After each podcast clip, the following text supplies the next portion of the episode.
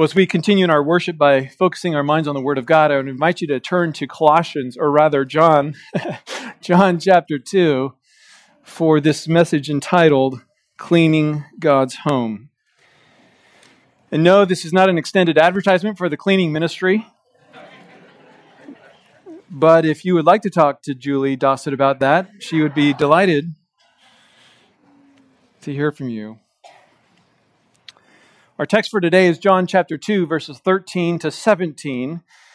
And in this text, we see Jesus aiming to restore worship among the people by cleansing the obstacles of worship out of the temple.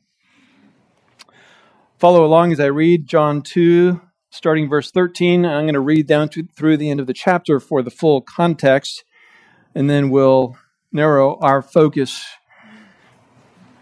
down to verses 13 to 17. The Passover, the Passover of the Jews was at hand, and Jesus went up to Jerusalem. In the temple, he found those who were selling oxen and sheep and pigeons, and the money changers sitting there. And making a whip of cords, he drove them all out of the temple with the oxen and sheep. And he poured out the coins of the money changers and overturned their tables. And he told those who sold the pigeons, Take these things away. Do not make my father's house a house of trade. His disciples remembered that it was written, Zeal for your house will consume me. So the Jews said to him, What sign do you show us for doing these things? Jesus answered them, Destroy this temple, and in three days I will raise it up. The Jews then said, It has taken 46 years to build this temple, and will you raise it up in three days? But he was speaking about the temple of his body. When therefore he was raised from the dead, his disciples remembered that he had said this, and they believed the scripture and the word that Jesus had spoken. Now, when he was in Jerusalem at the Passover feast, many believed in his name when they saw the signs that he was doing. But Jesus, on his part, did not entrust himself to them, because he knew all people and needed no one to bear witness about man, for he himself knew what was in man.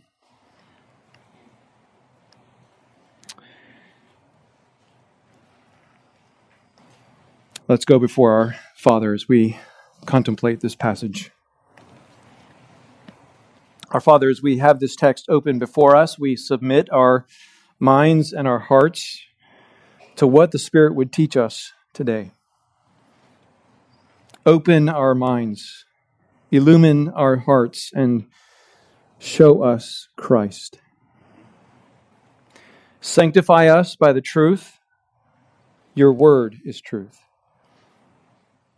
For those among us that need it, young and old, give uh, sight to blind eyes, hearing to deaf ears, and life to dead souls. We believe that only you, Holy Spirit, can save and sanctify. And we pray that you would do it for the glory of Christ. For his sake we pray. Amen.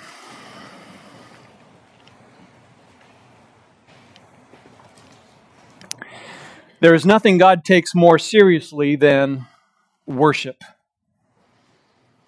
In John 4, Jesus says, But the hour is coming and is now here when the true worshipers will worship the Father in spirit and truth, for the Father is seeking such people to worship Him.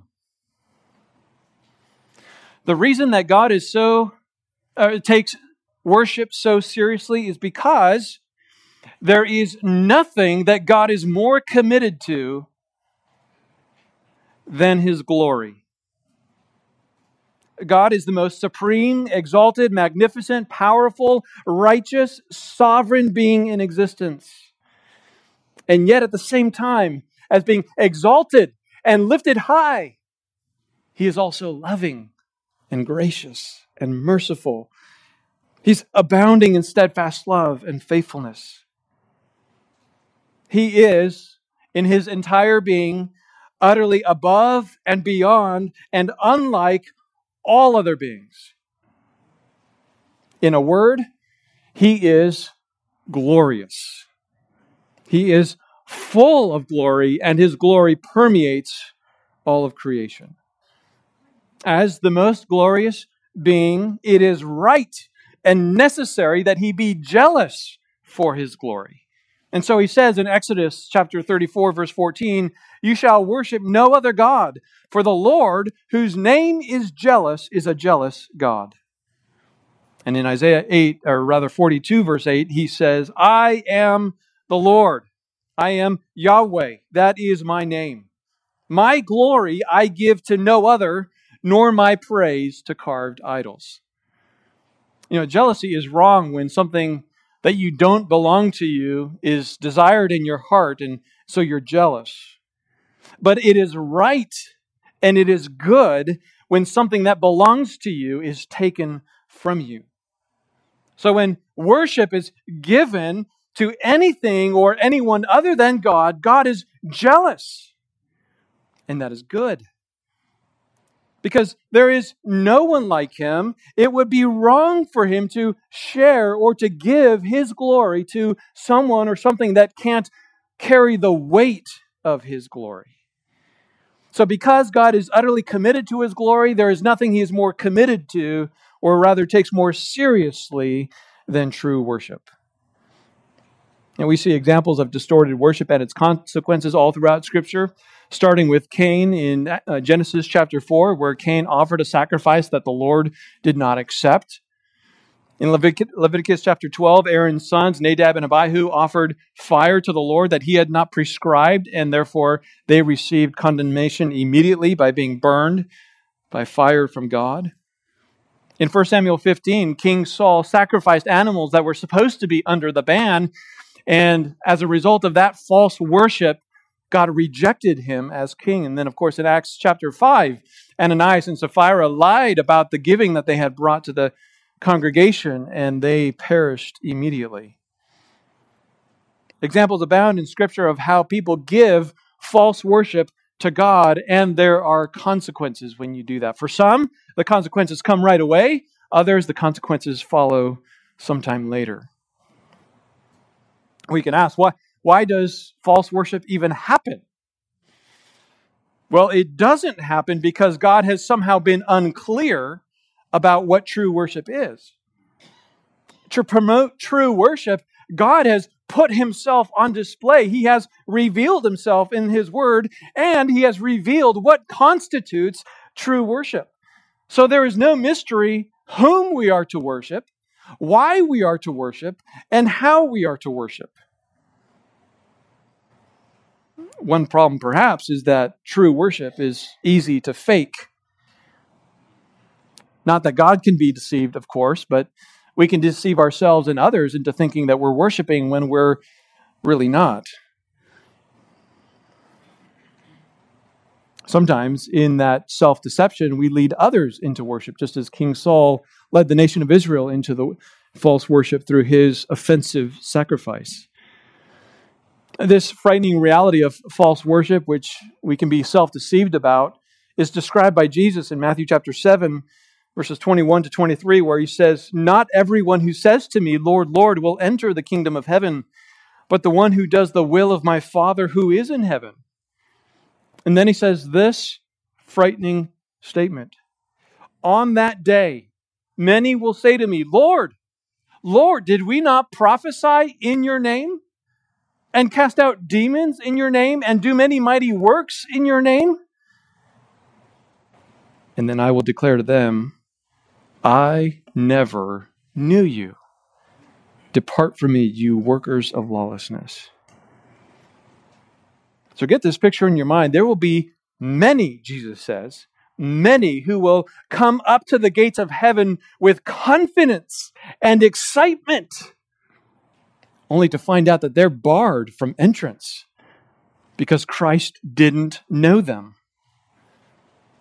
I cannot think of a more sobering thought that ought to sober us in examining ourselves.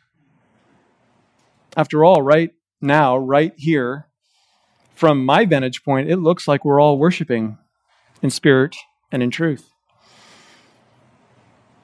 But among us, among those of us who are worshiping in spirit and truth, among those of us who are singing God's praises from the heart and, and being attentive and affirming the prayers that are prayed and receiving and embracing the Word of God, there are others who are living in sin. Some of that sin is secret, some of that sin is out in the open. Some of you this week have practiced sexual immorality. Some of you this week have mistreated your wives or your children. Some of you this last week were enslaved to alcohol or to drugs. Some of you this week lived in the lust of the flesh, the lust of the eyes, or the boastful pride of life. This really shouldn't surprise us the Church of Jesus Christ has always included not just attenders, but members who are living actively in sin. It's been this way since the beginning of the church. Every New Testament letter to a church was written and included uh, direct and clear exhortations that they would stop sinning. And every New Testament letter written to a pastor, Timothy and Titus, included instructions for them to exhort their people to stop actively sinning.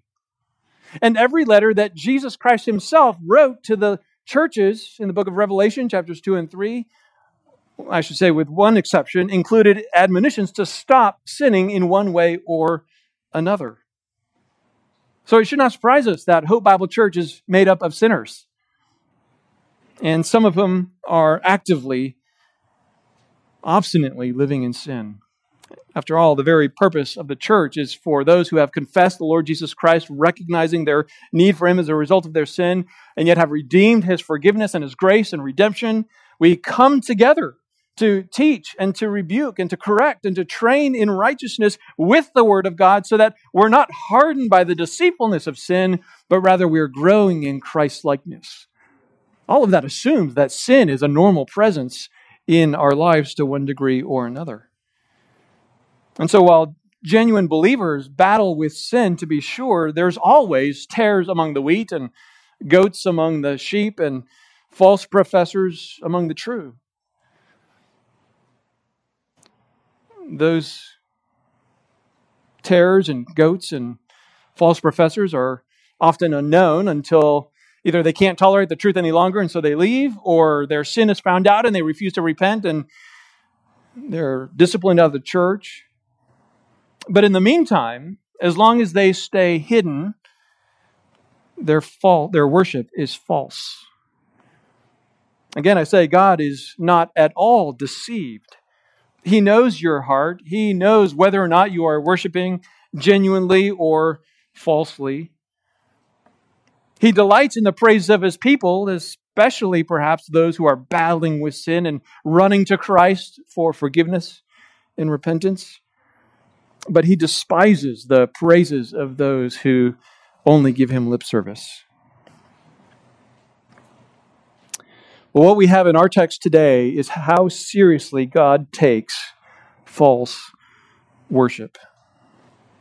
Our text is simple and straightforward in its account of what happened, but its richness can really only be understood in the context of the, the true worship that the Lord has instilled in ancient Israel and established for centuries and millennia.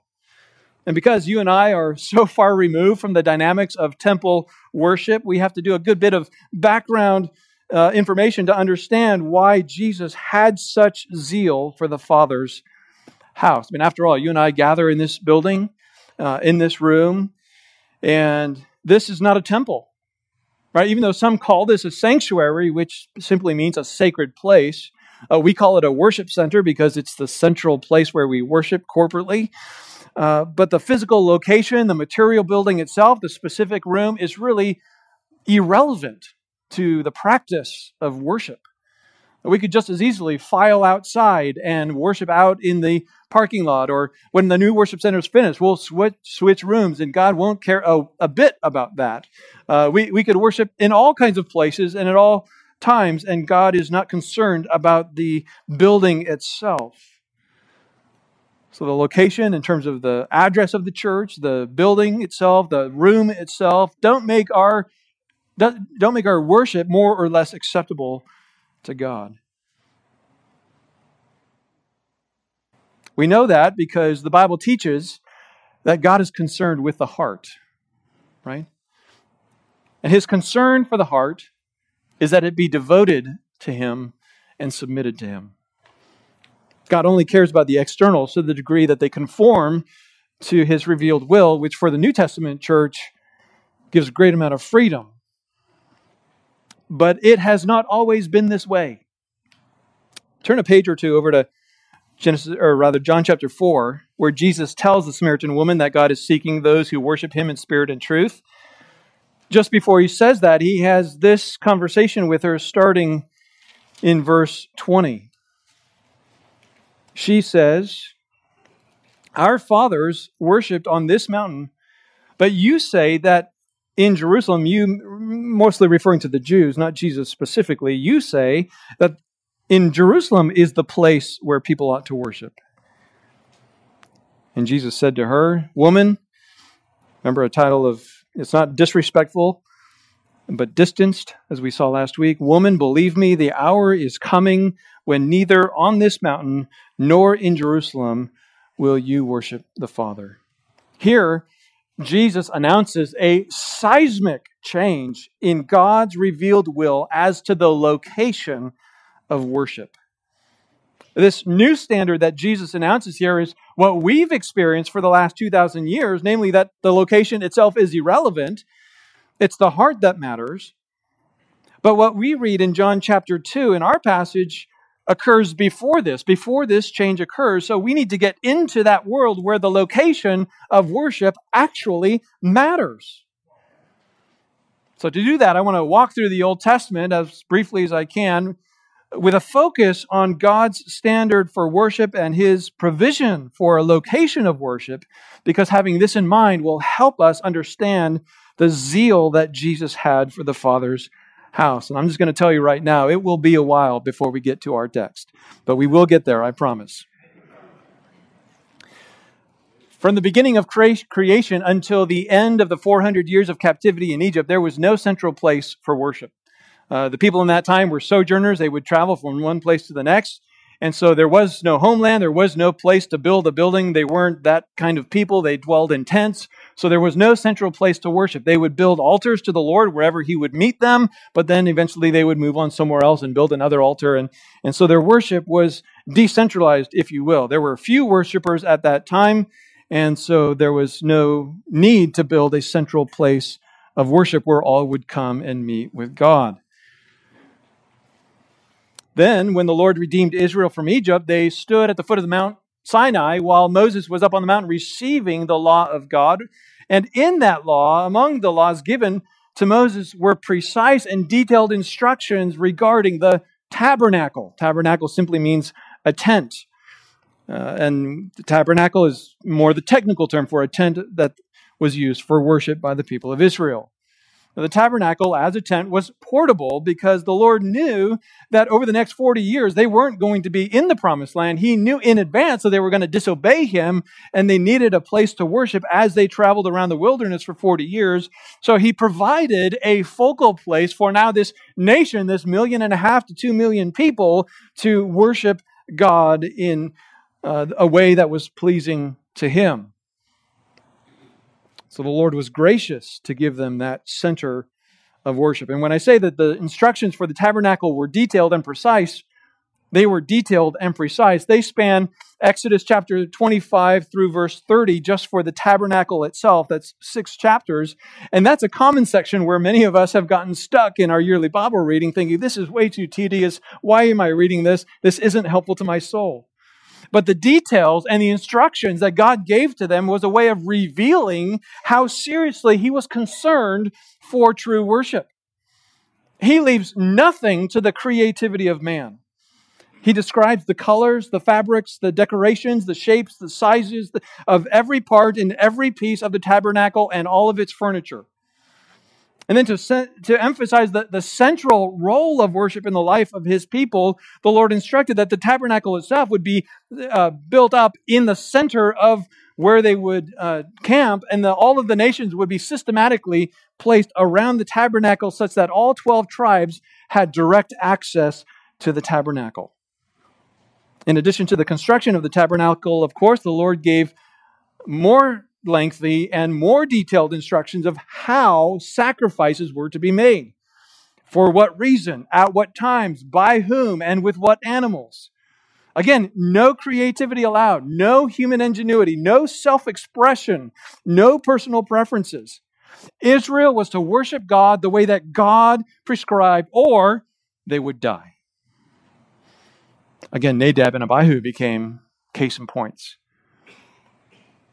Now, the reason God was so concerned about the details of the tabernacle and all that was involved with worship is because the tabernacle was not just a place for the people to come to offer up worship for their God.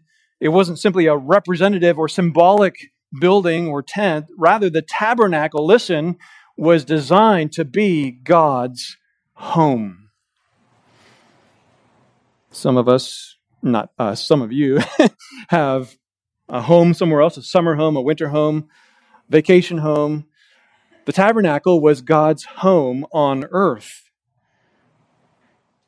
This is to say that though He's personally present at every place and at all times, He's with you wherever you are, at the same time, the tabernacle would be a place where He would uniquely and especially manifest His presence and dwell with His people. He would be among them as their God, and they would be his people. And so wherever they went, he would be there through his presence in the tabernacle.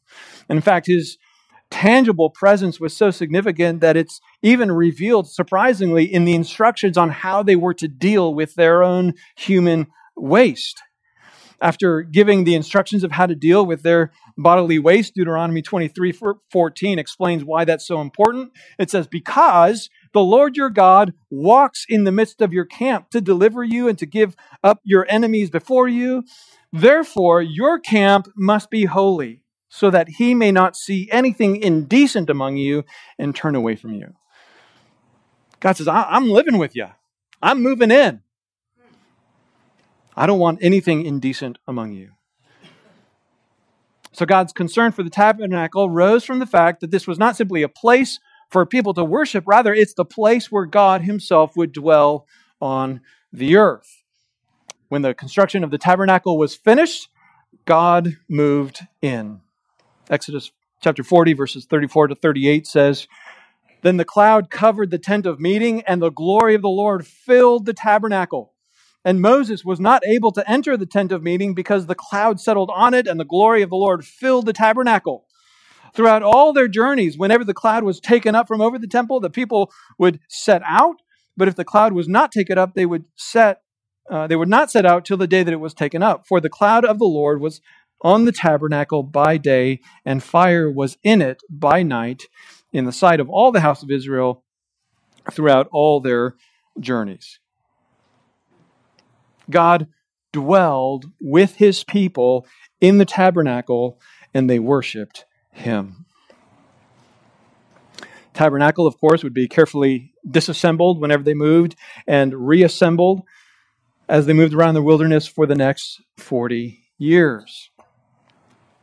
Then, when they entered the promised land with Joshua, because they were no longer camping the way that they did, and because they were engaged in constant military campaigns, they did not set up the, the tabernacle until uh, they completed their military campaigns. And so instead of having a place of worship at the tabernacle, rather they, they took the Ark of the Covenant, that central piece of furniture in the Holy of Holies, and that became their reminder of God's presence among them. You remember that when the priests carrying the Ark of the Covenant dipped their toes into the Jordan, that's what brought the separation of the waters, allowing the people to enter the promised land.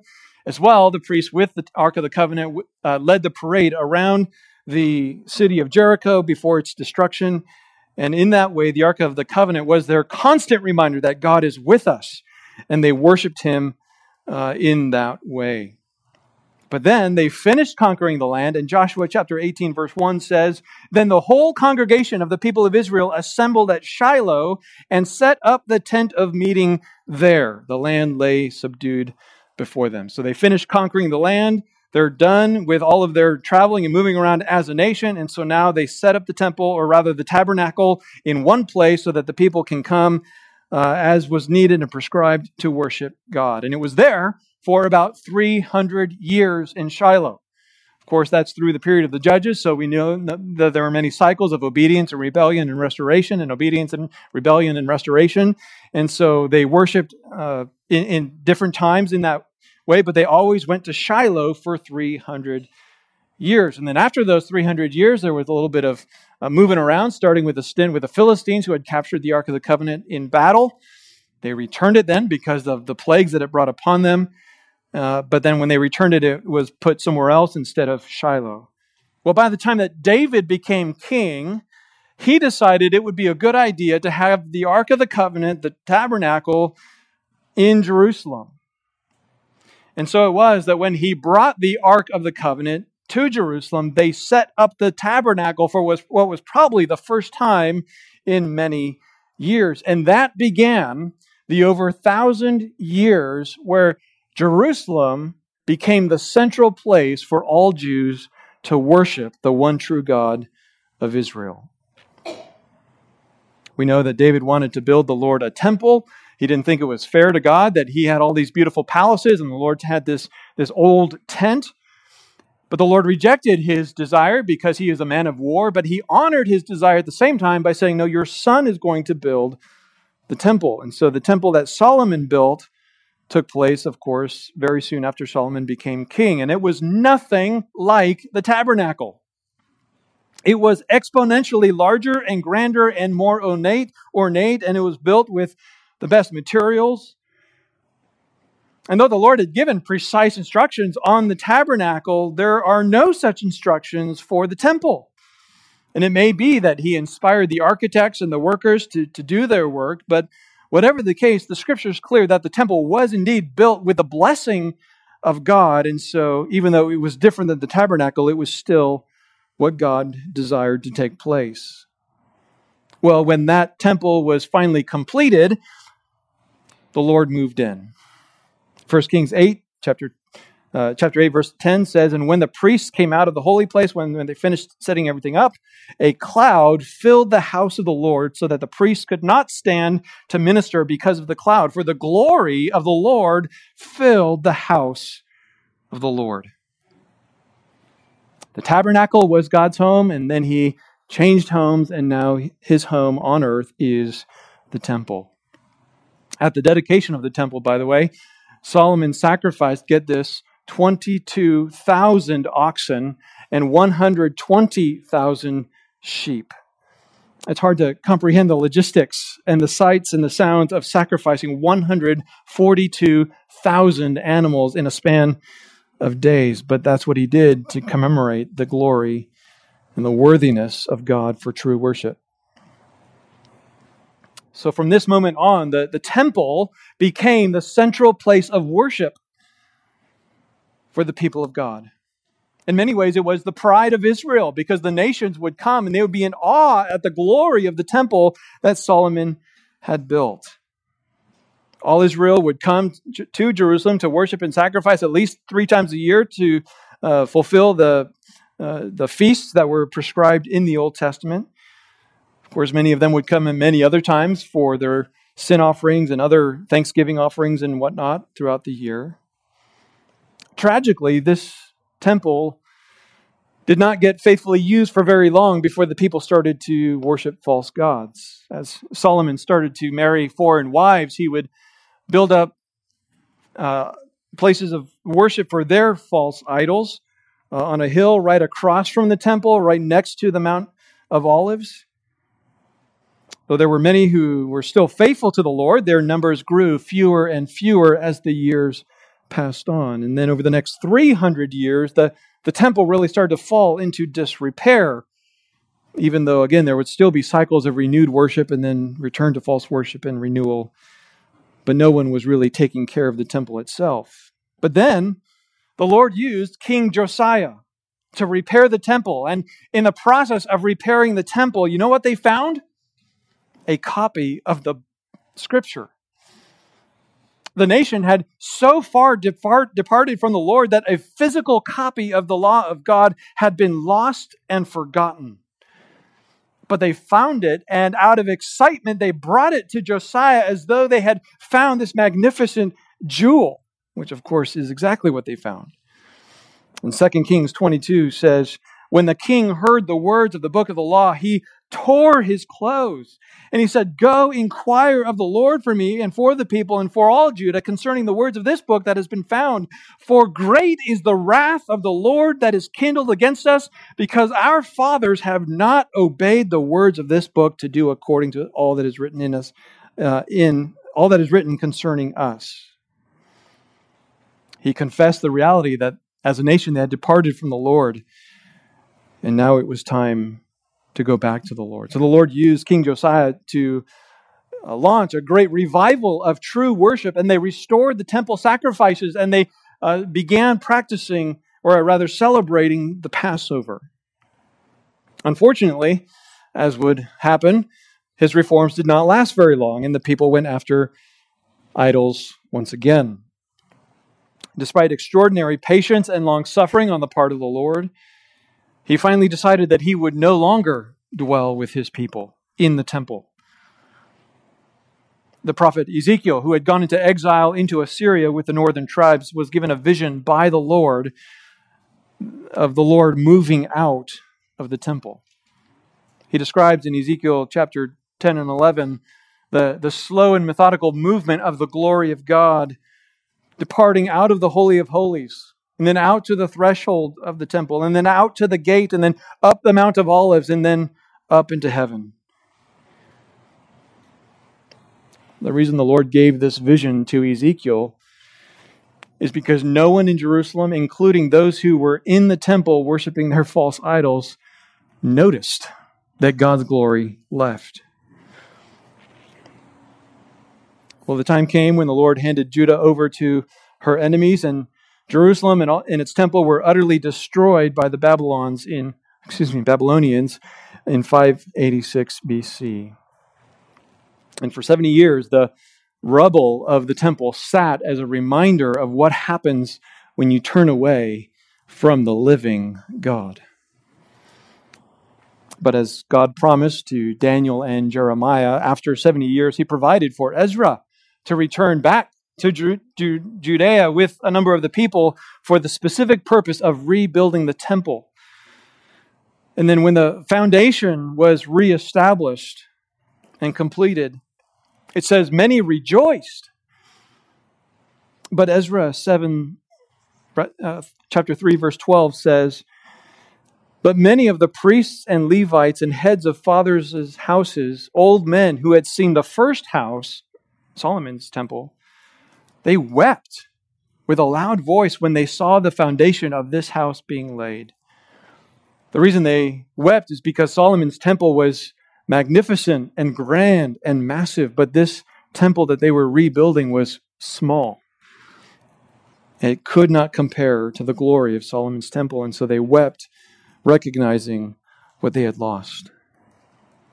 Nevertheless, they continued the work, and it came to completion. And this temple, which they built, is the uh, the foundation, if you will, of the temple that Herod then expanded and renovated, which, as we read in our passage, they said at the time of Jesus had been worked on for 46 years, but actually it didn't get completed until 64 AD, just six years before the Romans utterly destroyed it again. Well, remember how the Lord had moved into the tabernacle? And remember how the Lord had moved into the temple? That didn't happen with Ezra's temple.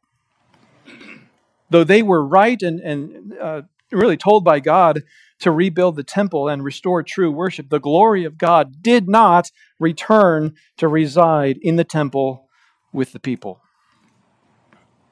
Why? Well, in the words of Isaiah 50, when the Lord gave Judah into the hands of the Babylonians to destroy the city and the temple, that was the Lord's certificate of divorce. by which he sent the people away. Though he was not utterly finished with them and he still had promises of future restoration, their incessant spiritual adultery broke the relationship such that rebuilding the temple, as good and right of an act as that was, could not restore the relationship to God to what it was. So when Jesus arrives on the scene some 600 years later after that temple was built, there was no glory in the temple. But that's not to say that it wasn't the God approved place of worship, because it was. Though his glorious presence was not in the temple, it was still God's house, which is why Jesus calls it my Father's house. So God still viewed the temple as his house, and it was still the proper place to worship God. The, the sanctity of the temple as the place of worship was so important to Jesus that not only did he cleanse it here at the beginning of his ministry, but he did it again uh, in that final week of his ministry. It's not recorded by John, but uh, the other three gospel writers recorded, and specifically Luke tells us in Luke 19:46 that when Jesus was driving out the merchants, on that occasion, he said, It is written, my house, and he's quoting the Old Testament.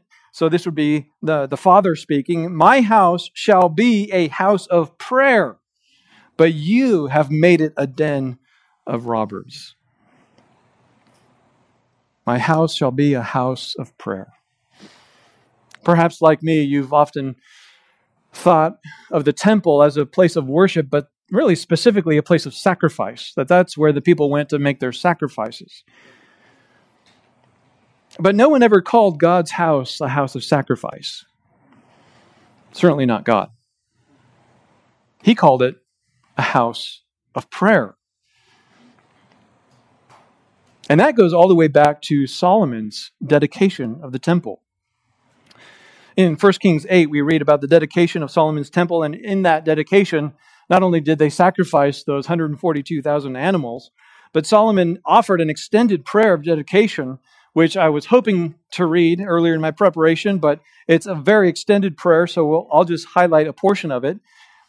After beginning with praise, he says this to the Lord Listen to the cry and the prayer that your servant prays before you this day that your eyes may be open day and night toward this house, the place which you have said, My name shall be there.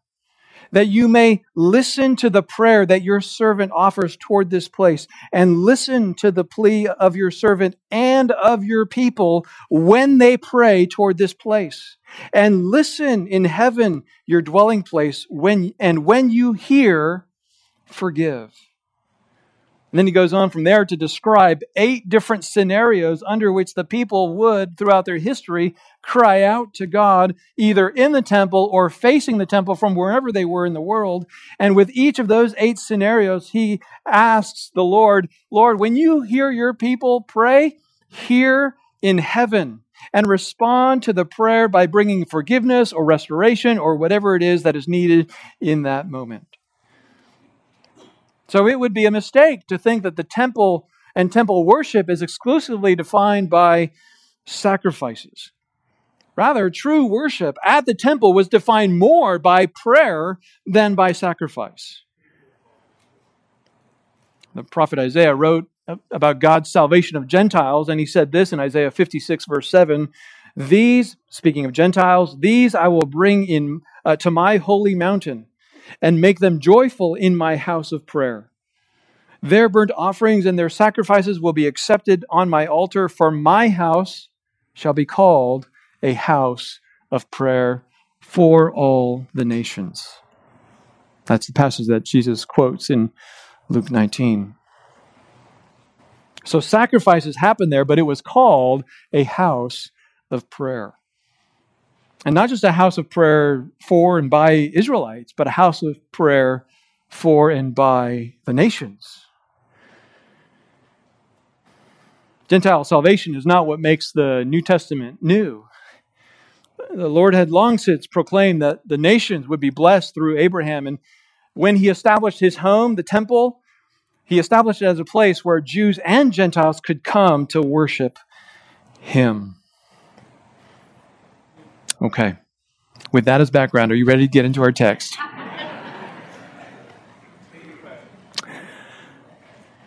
As you see in verse 13, it says the Passover was at hand. This means that Jerusalem was beginning to swell with Jews and Gentiles from around the world who were coming to celebrate this most important feast. Though the temple would be most busy on the Passover, those from afar would naturally go to the temple more frequently because they rarely had the opportunity to do so, and they would pray and worship uh, God all throughout the week. The temple had different sections that were separated by demographics, such that the outermost court was the court of the Gentiles. The next court was the court of the women, and the, and the court closest to the holy place was the court of the men. Look at verse 14. In the temple, he found those who were selling oxen and sheep and pigeons and the money changers sitting there. Though it doesn't specify where in the temple this was, it's without a doubt that it was in the court of the Gentiles. That's really the only other place it would be, since the, that was the outer court where all people were allowed. And the, the practice of selling oxen and sheep and changing money, really in and of itself, was not the problem. The law of God recognized that once they entered into the land, many of them would live too far away to be able to bring their tithes of produce and their animals for sacrifice from wherever they were traveling, where they would travel for days or weeks. And so the law of God gave them provision to be able to handle that situation differently than those who were close by. And so it says in Deuteronomy 14 24, if the way is too long for you, so that you are not able to carry the tithe, when the Lord your God blesses you, because the place is too far from you, which the Lord your God chooses, referring to the temple, to set his name there, then you shall turn it into money and bind up the money in your hand, and then go to the place where the Lord your God chooses and spend the money there for whatever you desire oxen or sheep or wine or strong drink, whatever your appetite craves, and you shall eat it there before the Lord your God and rejoice, you and your household. Remember that when they were to give sacrifices, most of the sacrifices were not something that you just passed on to the priest and walked away. No, there was a, a ritual where you would participate and you would eat either part of the animal or part of the meal that you would provide uh, as part of your sacrifice. And so that's why they could sell their their provisions where they lived, bring money, buy what they needed, and then do their ritual sacrifices and worship there before the Lord in Jerusalem. So those who lived far away, again, would not bring their tithes of produce and sacrificial animals, they would bring money.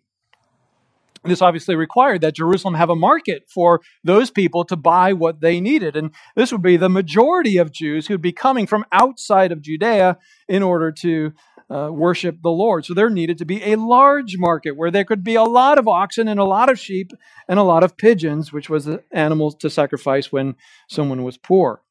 And then money changers also became necessary because as people, as the Jews were spread beyond the borders of Israel, they would bring with them the currency of their nation, and the, the priests and leaders would not accept foreign currency for purchasing temple sacrifices. So they'd have to have a money exchange so that they could make the right purchases with the right currency. That, in and of itself, was not a problem. That was all more or less legitimate. The problem was not that they were selling animals. The problem was not that they were exchanging currency. The problem was where they were doing these things. Historians tell us that the market for money changing and buying and selling of oxen originally actually was on the slopes of the Mount of Olives, just across the Kidron Valley from the temple. It wasn't far, but it was a sufficient distance that all of that all of what was involved in that market and all the traffic and noise it generated did not disrupt the worship that was taking place in the temple.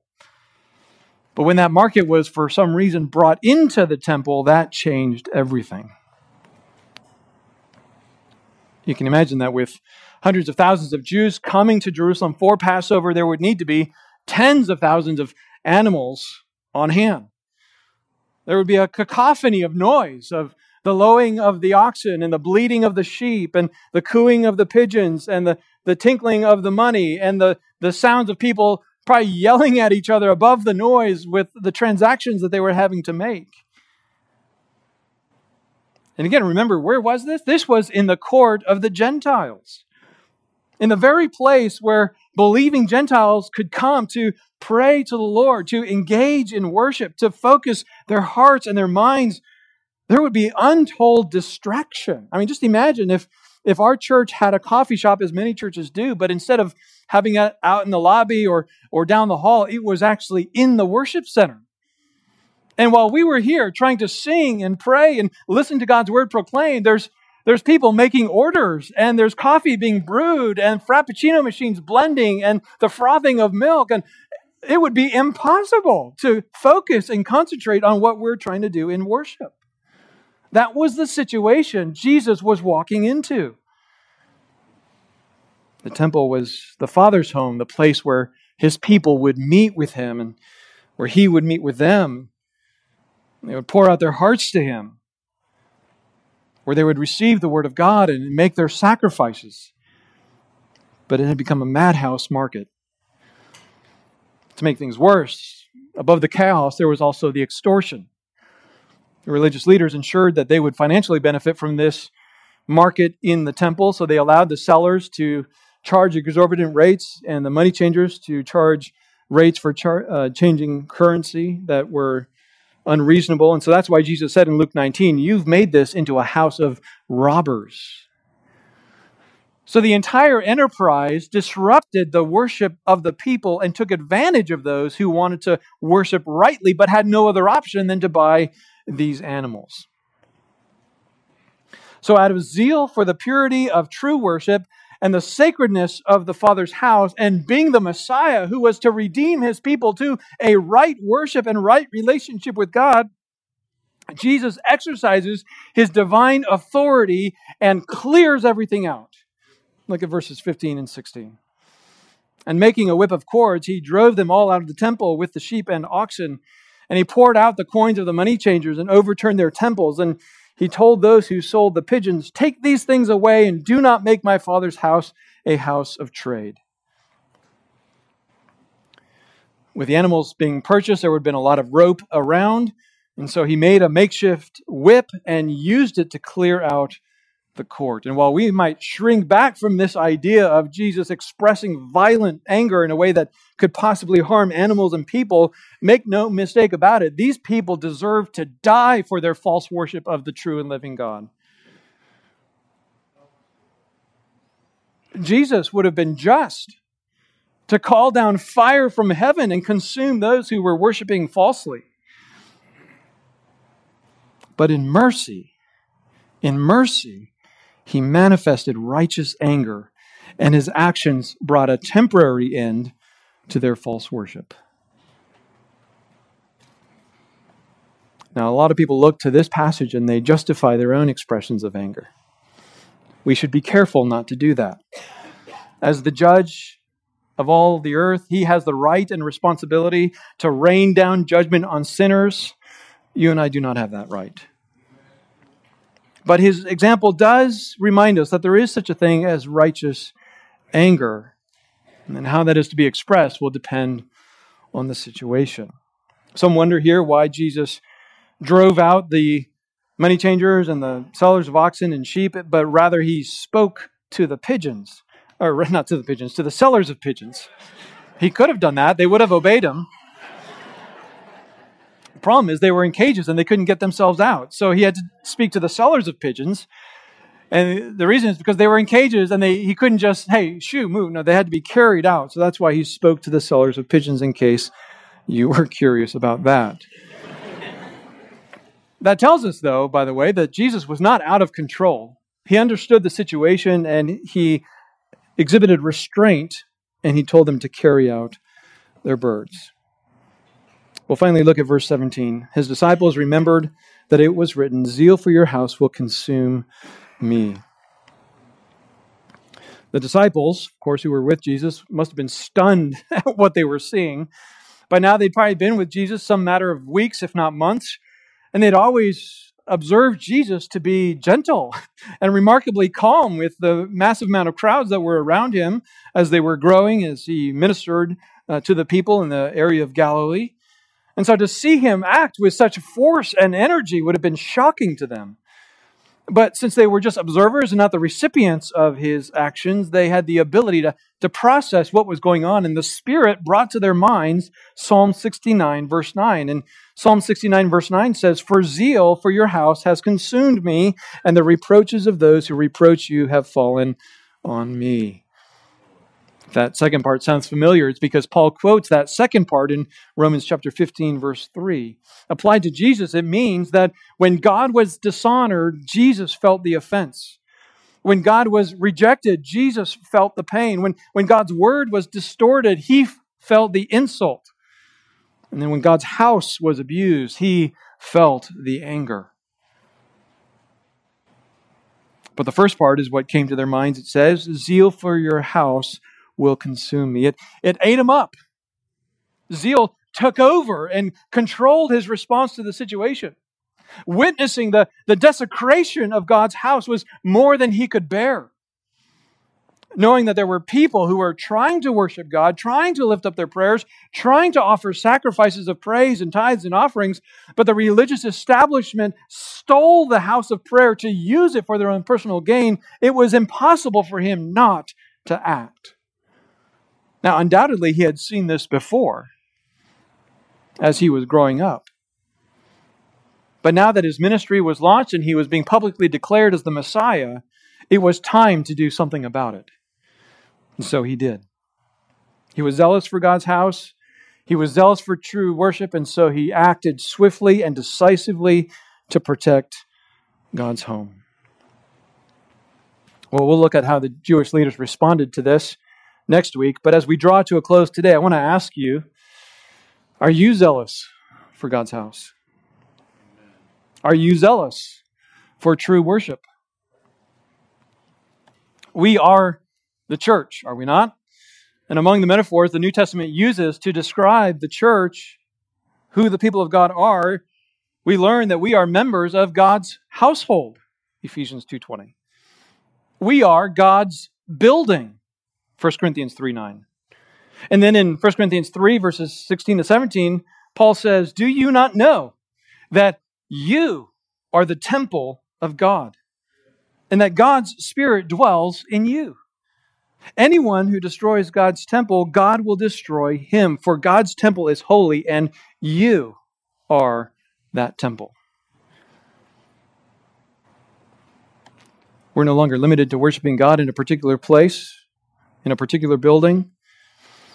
As Jesus told the Samaritan woman, we can worship God. We must worship God in spirit and in truth wherever we are. But the danger that freedom brings is that we can become much more lax in our worship and how we think about it. Like, like the sellers in the temple, we can think that we're actually worshiping God in, in whatever way we desire, and that God cares very little about how we worship and how we live our lives. We think deceptively that we can live our own way and still worship God and be acceptable to Him. And so when Jesus clears out the temple here, among other lessons that we'll continue to look at next week, he modeled for us the kind of zeal that we should have for true worship. Amen. We must not give sin rent in the courts of our lives. Now, we all sin and we all have different battles with sin. And so we must not let those battles with sin stop us from running to Christ in repentance and worship. But we cannot become complacent and tolerate sin in our life. In the Sermon on the Mount, Jesus used graphic language to describe how we should be zealous for rooting out sin in our lives. He basically says, Does your eye cause you to sin? Tear it out. Does your hand cause you to sin? Cut it off.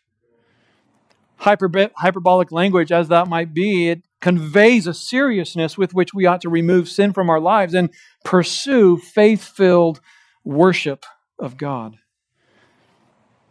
The good news of Jesus Christ is that no matter how much we have sinned, no matter how much we have allowed hypocrisy and false worship to characterize our lives, Forgiveness is found in the finished work of Christ on the cross.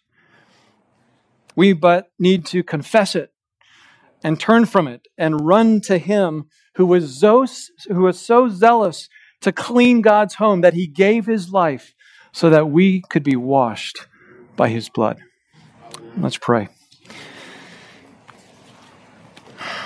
Our Heavenly Father, we acknowledge, each one of us, that we are not as zealous as Jesus was for true worship.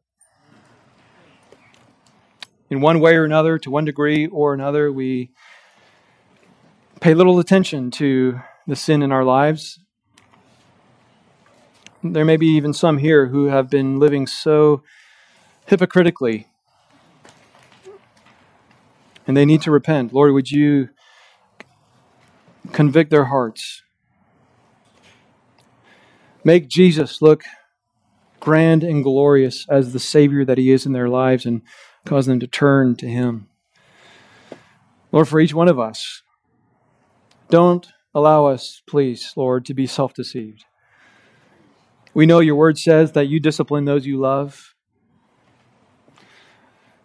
Lord, allow our sin to come to our minds, that which is hidden in us, or to recognize the, the fullness of it, what we already know, so that we can repent of it, we can turn from it, and we can offer you true worship. Lord, do that work among us, we pray. In Christ's name, amen.